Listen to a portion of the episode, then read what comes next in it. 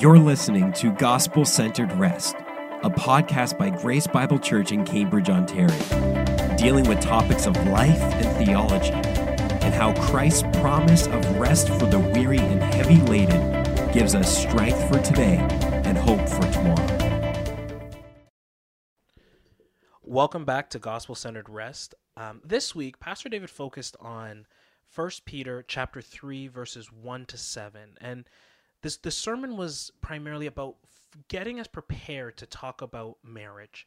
Um, you know, we're we're created in the image of God, but often that can be such an abstract thought that we don't know how to apply. Uh, this week, we we really focus on how we can live in the image of God and how that can change our approach to a subject like marriage. So, we're going to start by talking about the three truths in marriage. And what does it mean to be in the image of God? And why is that so important for something like marriage? Yeah. And uh, thanks again for joining, Jothan. Um, I appreciate these conversations. I wanted to do a message uh, on three foundational truths that help us prepare to have the discussion on headship and submission. And probably one of the primary reasons for that was because submission and headship carry such baggage. Um, we often understand the whole idea of submission and headship either through culture or through our own experiences, or um, just even understanding that there's some really unhealthy teaching about what it is to submit and what it is to uh, to be head of the house, um, and to put it to put that in a larger conversation. So that's why I wanted to take a message and and talk about um, image of God, the submission of Christ, and then the call to holiness that we read of in First Peter chapter three. Uh, submission and the image of God, um, specifically submission, because we're that's the first six verses. I think one of the things that struck me when I was studying the image of God is that we are created in the likeness of God. Um, he has made us similar to Himself, and this is given to every human. So, whatever we talk about with submission, it does not have anything to say about inequality. Um, and sadly, sometimes that's how it's lived out. Is it's almost as if the person is less equal. Mm-hmm. Um, they shouldn't be part of decisions, or their creativity shouldn't be used in a relationship. They just are called to follow, are called to submit. Um, but that kind of understanding of submission takes away equality. So to begin with, when we read in Genesis chapter 1, verses 26 and 27, uh, it, it talks about the value or the equality of, of one another, of, of male and female. And then I think the second thing is that submission actually leads to growth and expansion of a person, um, of their mind, of their heart, of their presence in a relationship. I think that's in direct contrast to how submission is often understood. Submission is often understood as you kind of lose yourself or you have to suppress yourself um, and uh, you can't speak up or contribute at all into a relate. You're just called to submit and follow. And again, sadly, that's sometimes how it's lived out. A person's personality is taken away. But when we view um, the image of God and submission, it is saying that it does not it not only doesn't devalue a person and it doesn't speak about inequality um, one person being better than another. It enhances um, so we want to what are the creative resources that you can bring into a relationship? What are the you know the the mental um, moral uh, strengths that you can contribute to flesh out the, the relationship so that the, as the two become one, the two working together in the same direction, um, contributing spiritually, contributing emotionally, uh, and all of these enhance and enlarge and expand the relationship rather than someone hiding um, behind and just blindly following some uh, uh like mm-hmm. the, the, head.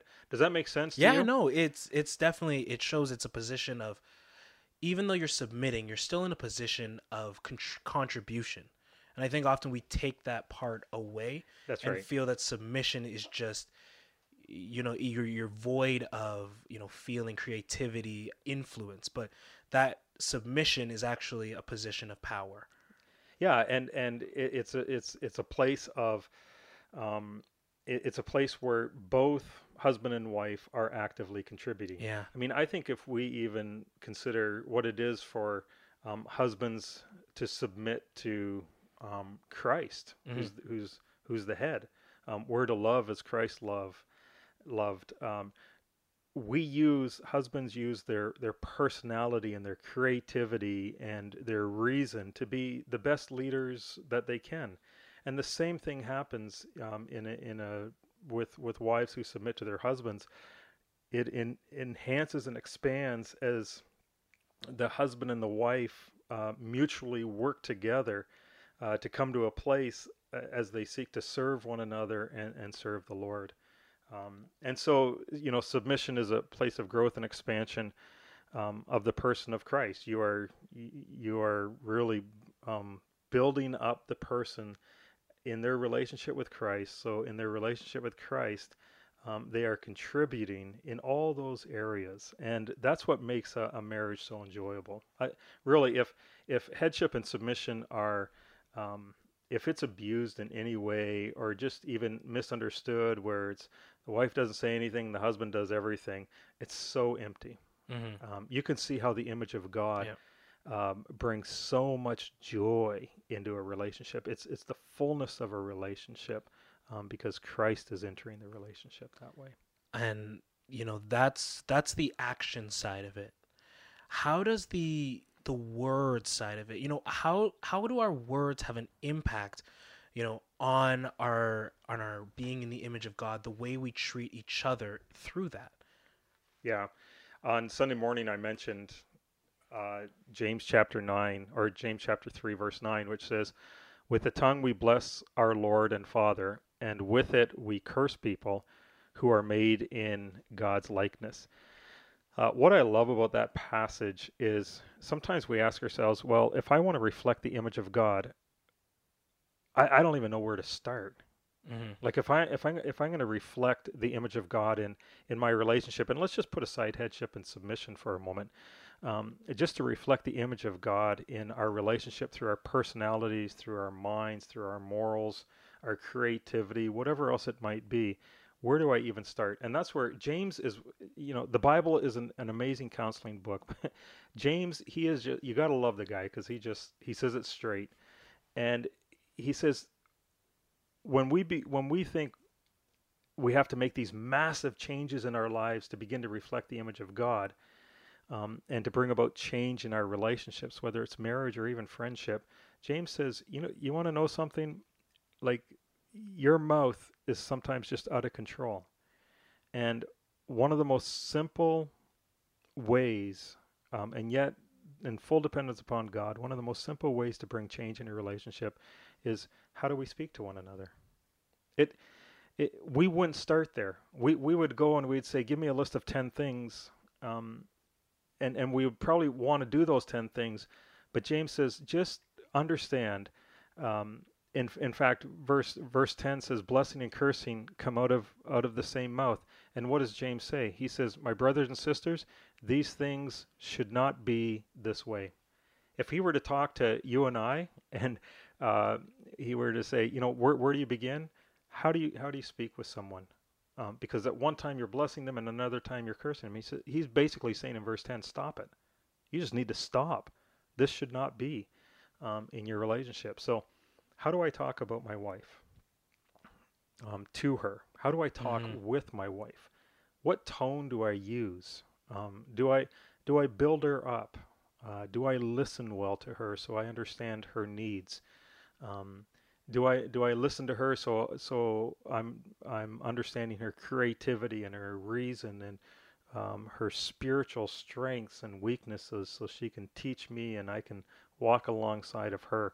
All of these things begin to happen, and it's just how we begin to talk about about one another and how we begin uh, to talk with one another. and i think that's something so simple Yeah, but it is so impactful and you impactful often is a great word. you often you know skip past you know how how little something like your words and that everyday communication that you might do and how that might be eating away at somebody else or how you know how do you feel when that Yeah. when when you're spoken to in that tone or whatever it is Yeah, and I- I think we we especially notice this when our kids are young, Mm. and if we speak to them a certain way, you like they they will they will look crushed, yeah and you'll go to them and you'll say, "Oh, I, like Dad didn't mean it that way." But the older we get, um, it's not that we almost well, I guess we can, but we hide that more, we yeah, we lose sight of it a little bit and and we can and or we just take it Mhm. um, because maybe you know you just get thicker skin or whatever. But it shouldn't, like James says, it, it shouldn't be that way. Um, so w- when you think about you know if if you yell at someone or if you curse someone or if you degrade them um, or speak harm against them, whatever it might be.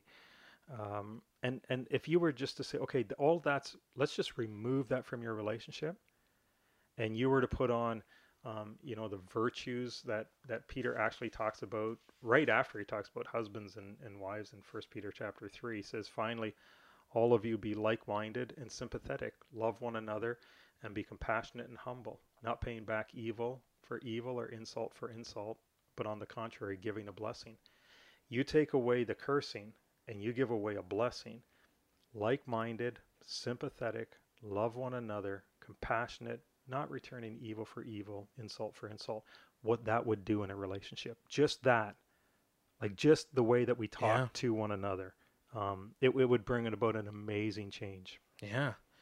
Now, you know, people will hear this and they say, you know, now how do I reflect the image of God? You know, what examples do we have that we can look at that can say, you know, this is the way that we do it? Um, yeah, Yeah. How do we reflect that image? I, I think, first of all, two ways. Um, first, we have the Word of God. Yeah. The Word of God is so, um, it, it is just filled with so much wisdom. And like, even like we talked about in James chapter 3, verse 9, that he writes, um, you know, how we speak to one another should be dictated by that per- knowing that that person is created in the image of God.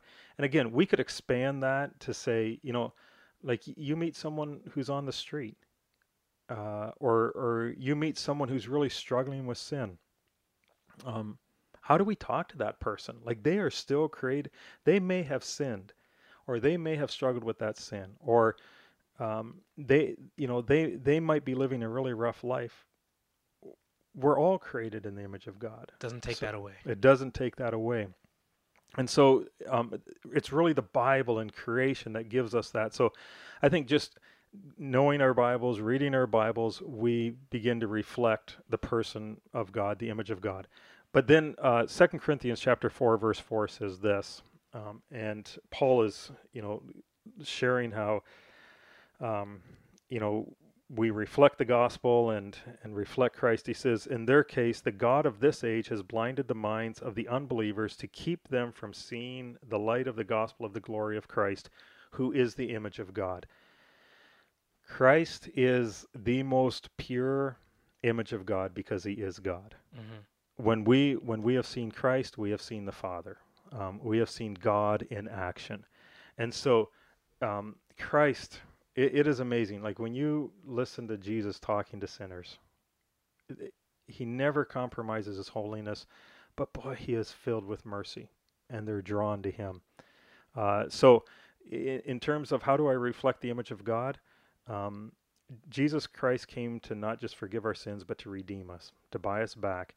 And part of his work was to sanctify us and to grow us through suffering, um, through struggles of sin, through so many means, so that we can reflect more and more the image of God. So the more Christ-like we're, the more Christ-like we are, the more we we reflect the image of God. Wow. Um, well, you know, I think the question that you know, why is it for the unbeliever or just you know the person that is looking at this and say, you know, why is it important that Jesus submitted to the Father and to be holy? Like, wh- where where does that importance come from? Yeah, that's a good question. I'm I'm glad you you asked it that way because the the second two foundational truths that I talked about on Sunday, if we're going to understand what Peter's talking about in First Peter chapter three, is um, the submission of Christ and then the call to be holy.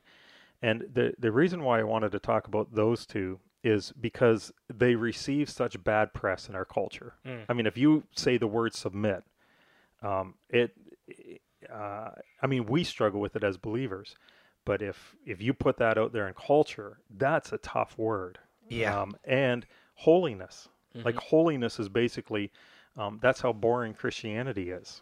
Yeah. Uh, I can't believe you're a Christian because you have to, you know, because their concept of holiness is sucking life out Yeah. of people, and that's that's what happens um, if we're going to understand marriage and the context of marriage in Scripture.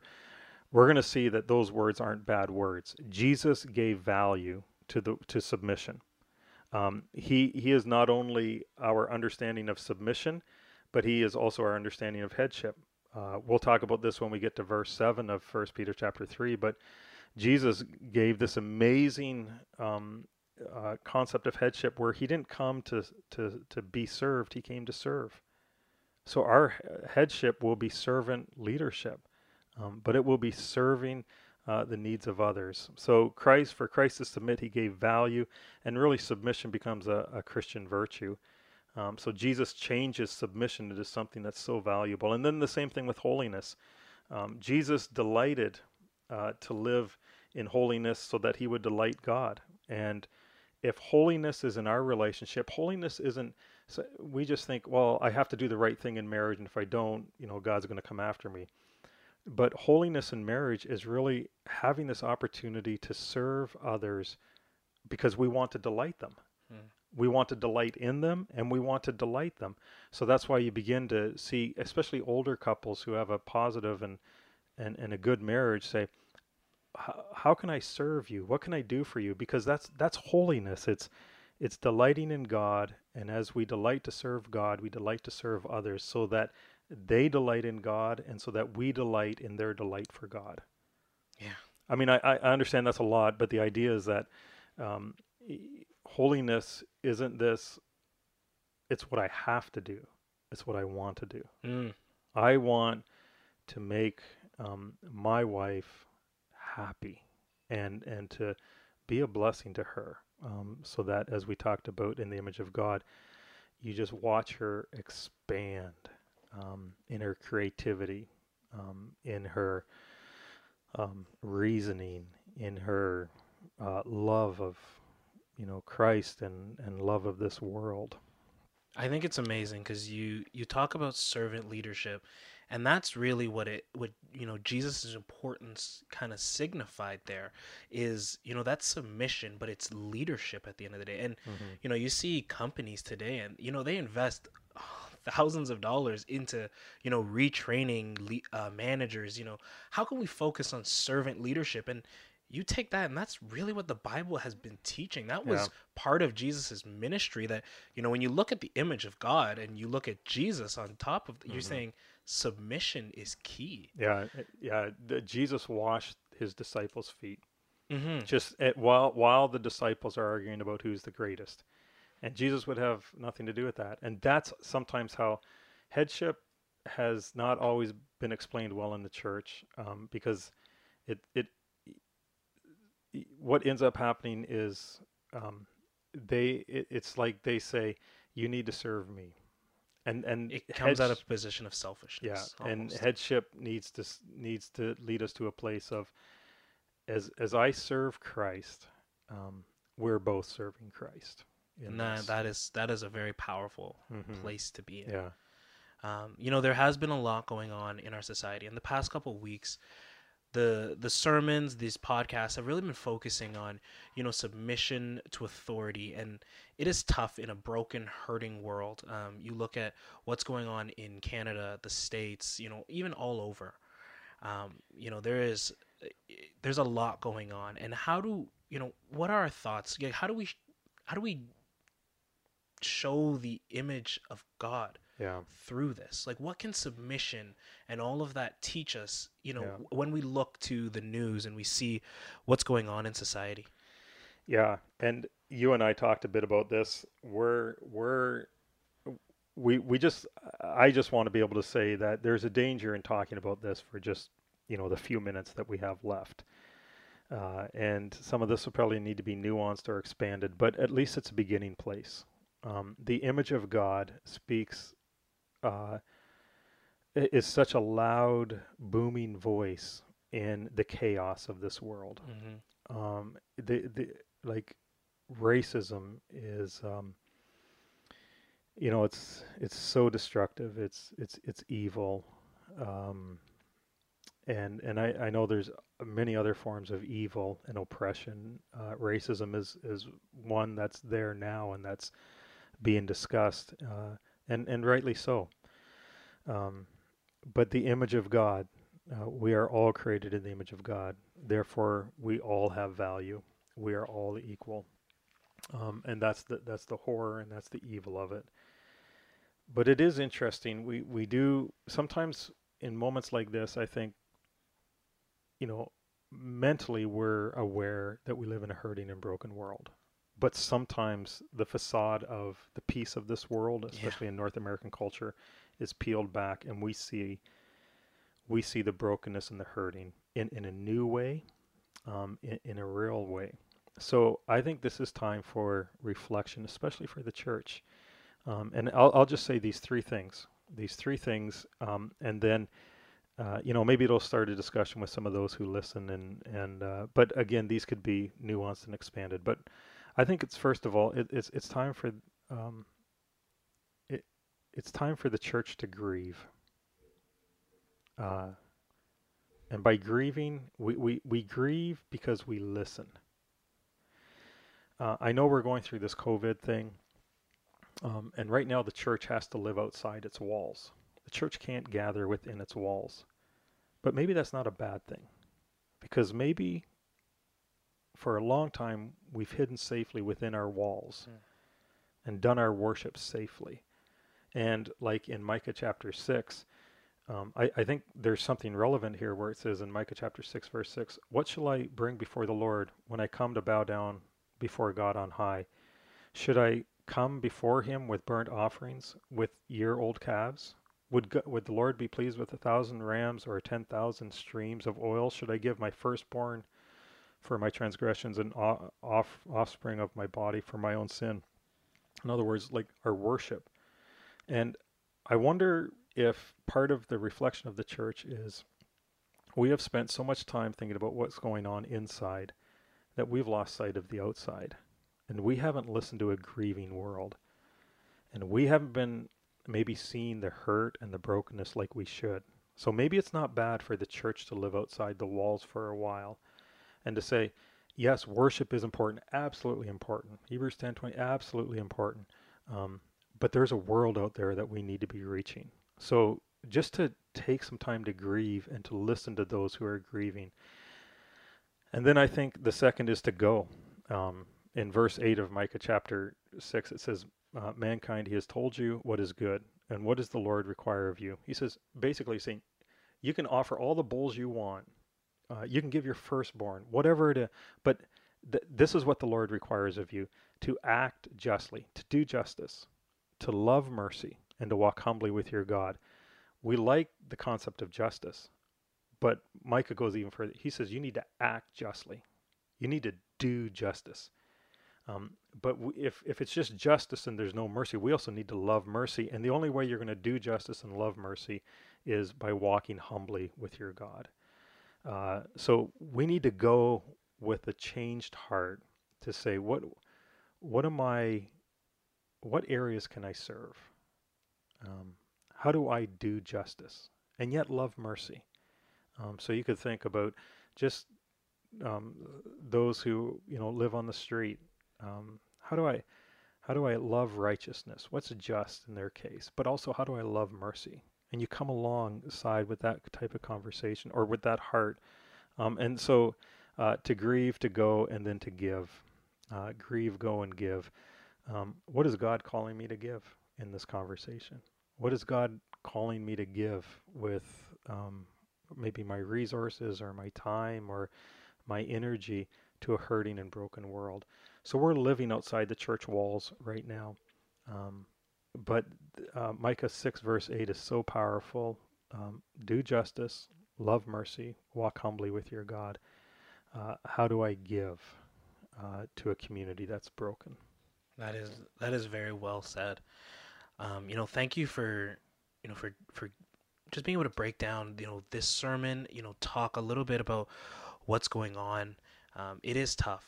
Um, there is no easy way to be a Christian and to live out the image of God in this world that is broken and sinful. But we we we can all we can do is learn and we can act and we can Yeah. we can try to be more Christ-like. And and just to follow up on that, because I know Mhm. we have to close, but Yeah. I, I love what you just said because it's image of God is so proactive. Like it'll be so strange to the people. hmm Um, but what it like we often think, well, we, we have to be separated from, but the image of God allows us to go in, and it, it's so proactive. Uh, it may be different, but what a message, and, Yeah. and to show the, the glory of, of God. But thank you for Thank you, Jothan. thank you for tuning in, everybody. Um, uh, we will see you next week. Very good. Okay.